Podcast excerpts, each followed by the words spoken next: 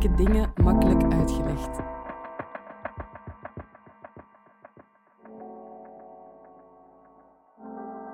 Dit is de podcast van Moeilijke dingen makkelijk uitgelegd. Wie de wereld wil verbeteren, moet wel begrijpen hoe die werkt. Daarom laten we in Moeilijke dingen makkelijk uitgelegd een expert 10 minuten aan het woord om een complex onderwerp uit te leggen. Deze keer vertelt Raf Njotea hoe we onze taal kunnen dekoloniseren.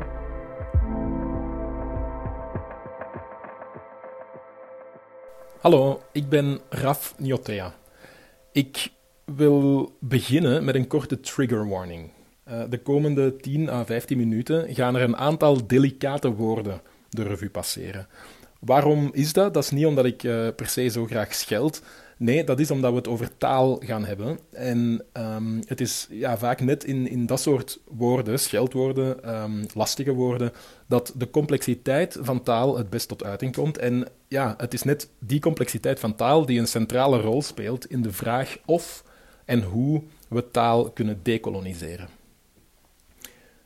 Oké, okay, slit. Dat is het eerste woord uh, waar ik mee wil beginnen. Um, dat is een woord dat niet meteen een positieve bijklank heeft, uiteraard. Ik uh, wil, wil, jullie uitdagen om een woord te vinden met een gelijkaardige negatieve lading, maar dan voor mannen.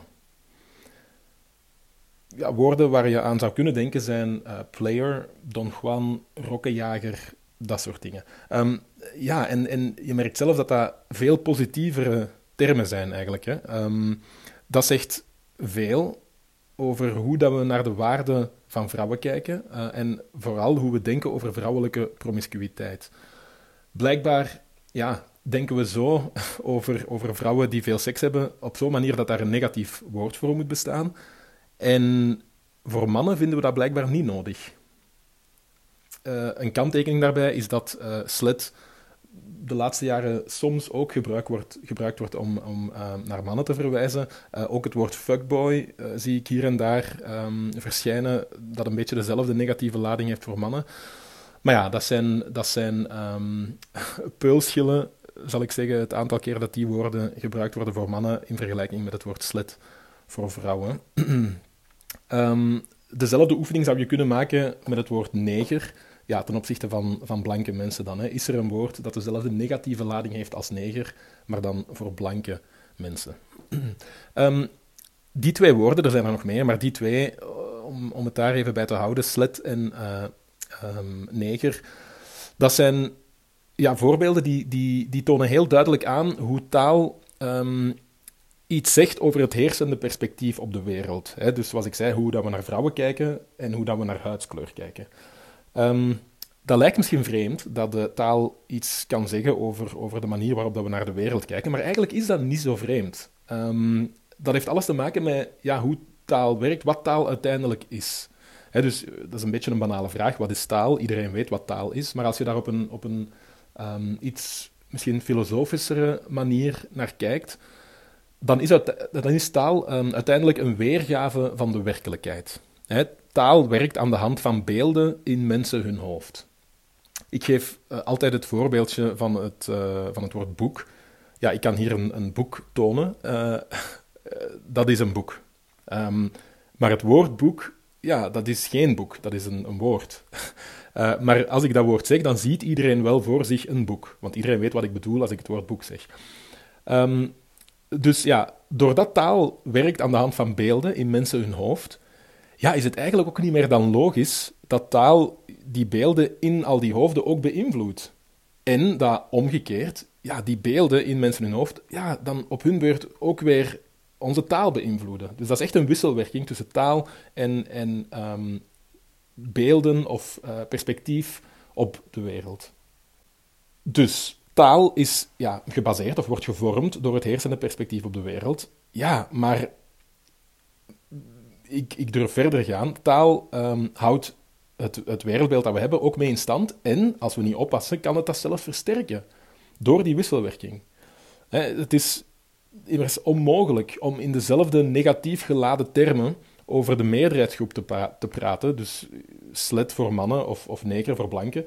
Um, ja, want die woorden die bestaan gewoon niet. Dus het is ook niet onlogisch ehm, dat bepaalde beelden in mensen hun hoofd versterkt worden door woorden die ze gebruiken. En dat er voor andere groepen, voor de meerderheidsgroep, dat er die woorden niet bestaan. Dus dat er ook geen negatieve um, beeldvorming kan zijn. Daardoor dreigen de minderheidsgroepen, zoals in dit geval vrouwen of, of uh, gekleurde mensen, dreigen in hun mogelijk zwakkere positie in de samenleving bestendig te worden door de taal um, die, die we gebruiken en die vooral ja, meebeweegt op de cadans van de meerderheidsgroep, of van de groep met de grootste maatschappelijke invloed. En dat, um, dat inzicht is eigenlijk exact waarom dat het zo belangrijk is om taal te decoloniseren. Het uh, decoloniseren van taal is dus, als ik het probeer in één zin te vatten, um, decoloniseren van taal is er proberen voor te zorgen dat de taal die wij gebruiken, um, dat die niet de heersende structuren in mensen hun hoofden bestendigt, omdat die heersende structuren mogelijk nadelig zijn voor minderheidsgroepen. He, dus en, en een gedecoloniseerde taal um, gaat proberen om die um, structuren niet te bestendigen. Daar kan eigenlijk niemand tegen zijn. De grote vraag is alleen, ja, hoe gaan we dat nu eigenlijk doen? Want dat is echt niet gemakkelijk. En dat heeft twee belangrijke redenen waarom dat, dat zo moeilijk is. Um, en die twee redenen zijn ook weer inherent aan taal. Namelijk ten eerste dat taal ongrijpbaar is, um, veranderlijk is. En ten tweede dat we taal heel onbewust gebruiken. Hè? Um, laat me eerst even ingaan op, op het eerste punt. taal is ongrijpbaar. Dat is omdat ja, zoals ik zei, taal is een weergave van de werkelijkheid. Het is niet de werkelijkheid, of het is geen tastbaar object, zal ik zeggen. En doordat taal werkt aan de hand van beelden in onze hoofden, ja, kan taal constant veranderen, omdat die beelden ook veranderen. Hè? beelden die veranderen onder andere in uh, de tijd en in de context. Heel kort voorbeeldje voor hoe een uh, woord of een beeld bij een woord kan veranderen doorheen de tijd. Als je het woord homofiel hoort nu, ja, dat, dat, dat op een of andere manier. Het is moeilijk om te zeggen waar juist of wat er juist mis mee is, maar dat is ja, een beetje creepy of zo, of een beetje vies. Terwijl um, de jaren 50, 60 van de vorige eeuw was dat eigenlijk het neutrale woord om over homo's te praten. Um, in de jaren 80 is dat woord een beetje in onbruik geraakt en werd het, uh, het neutrale woord uh, homoseksueel. Um, of ja, neutraal in de zin dat uiteraard waren maatschappelijk gezien toen um, homo's werden met een bepaalde uh, blik um, bekeken, maar het meest neutrale woord was toen homofiel en later homoseksueel. En als we nu homoseksueel horen, ja, zelfs dat woord is nu ook alweer een beetje ouderwets. Hè? Dus het, het, het neutrale woord om nu over homo's te praten is homo's of um, gays of queers of whatever. dus je ziet dat die, um, de ladingen die die woorden hebben uh, gedragen doorheen de jaren veranderd is. Um, taal verandert ook, of taal is ook veranderlijk uh, naar gelang de context waarin dat het gebruikt wordt. Het woord wijf bijvoorbeeld is uh, een ook niet zo positief woord voor, um, voor vrouwen. Maar ja, de ene context is de andere niet. Hè. Dus als, als een aantal vriendinnen dat onder elkaar gebruiken en die zeggen van ah, maar je bent echt een zaagwijf of hey, je bent een topwijf of whatever, dan is dat oké, uiteraard, want ja, die praten onderling. Maar als een, een um, parlementslid in, in het Vlaams parlement bijvoorbeeld dat zou gebruiken om een collega aan te spreken, ja, uiteraard is dat helemaal iets anders en totaal not done. Dus taal is ongrijpbaar. Um, dat is het eerste, ja, last, de eerste lastige eigenschap um, van, van taal. De tweede lastige eigenschap is dat we taal heel onbewust gebruiken dus dus voor, voor taalliefhebbers, mensen die constant met taal bezig zijn, uh, voor taalwetenschappers of voor communicatiemensen, is taal misschien een kunstvoorwerp of een studieobject of een, of een wapen om, om ideologische doeleinden mee te bereiken. Maar voor het um, overgrote deel van de bevolking is taal uiteindelijk niet meer dan een tool. Een manier om een boodschap over te brengen van zender naar ontvanger. Um, zoals dat we een wagen gebruiken om, om van punt A naar punt B te gaan. Voilà. Dat taal ongrijpbaar is en veranderlijk is, ja, daar valt helaas weinig aan te doen, want taal is nu eenmaal wat ze is. Um, en dat betekent eigenlijk dat top-down beleid, of out-of-the-blue regels over taal en over het gebruik van taal, dat die eigenlijk nutteloos zijn. Um, want dat is proberen taal te beteugelen en ja, dat is nu net wat niet kan met taal, omdat taal een levend ding is dat constant, constant verandert.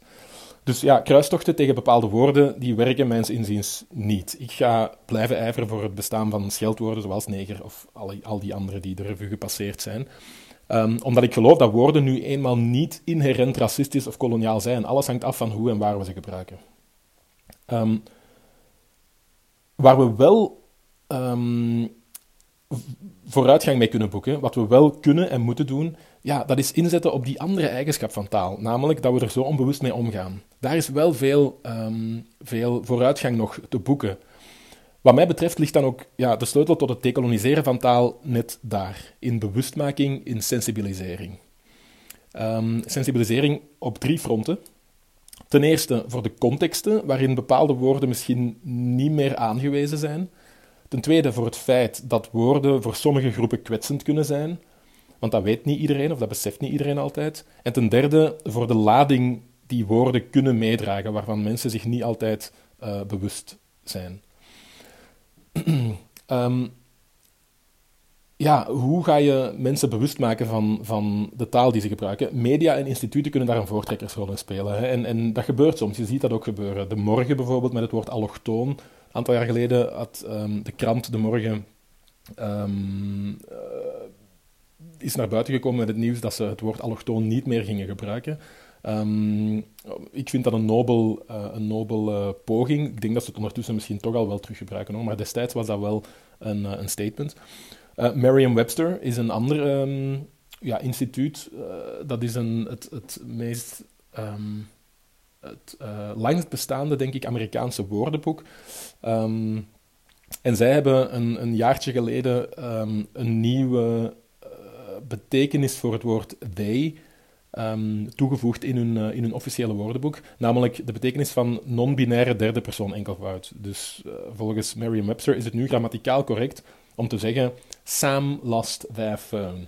Uh, dus ja, Sam heeft hun telefoon verloren, Sam heeft Sams telefoon verloren. Um, en dat is een, ja, een, best een, een, belangrijke stap vooruit voor de maatschappij en uiteraard voor non-binaire personen um, specifiek.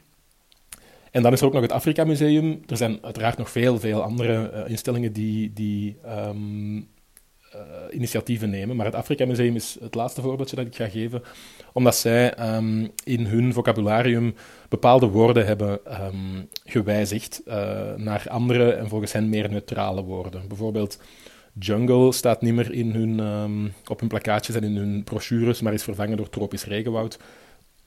Hut is vervangen door huis en uh, er zijn nog voorbeelden.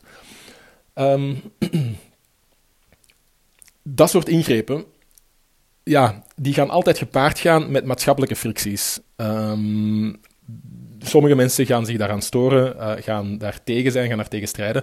Ja, en dat is ook niet onlogisch. Mensen hebben nu eenmaal verschillende meningen. Um, het is ook geen wiskunde, uh, dus er is geen juiste of fout. Um, en op zich is dat ook niet erg. Dus de meningen mogen daarover verschillen. Meer nog, ja, door het debat daarover te voeren en door, uh, doordat zo'n dingen um, aandacht krijgen, dat op zich verplicht ons al om er als maatschappij bij stil te staan. Om als maatschappij bewuster om te gaan met de, taal, met de taal die we, die we gebruiken. En uiteindelijk ja, is dat net wat we willen. Uh, gesensibiliseerd worden en um, ons, ons meer bewust zijn van de taal die we gebruiken. Dus decolonisering van taal um, gebeurt eigenlijk al puur en alleen door het erover te hebben. En uh, ik hoop dat ik het, door het uh, er nu over te hebben, dat ik uh, een klein beetje heb bijgedragen aan, um, aan een iets groter bewustzijn rond taal. Dank jullie wel. Je luisterde naar Moeilijke Dingen Makkelijk Uitgelegd. Ik ben Selma Fransen en samen met Curieus VZW en de buren organiseer ik de evenementenreeks Moeilijke Dingen Makkelijk Uitgelegd. Montage door Jelena Schmitz. Wil je graag reageren of een evenement bijwonen? Kijk dan op de Facebookpagina van Moeilijke Dingen Makkelijk Uitgelegd.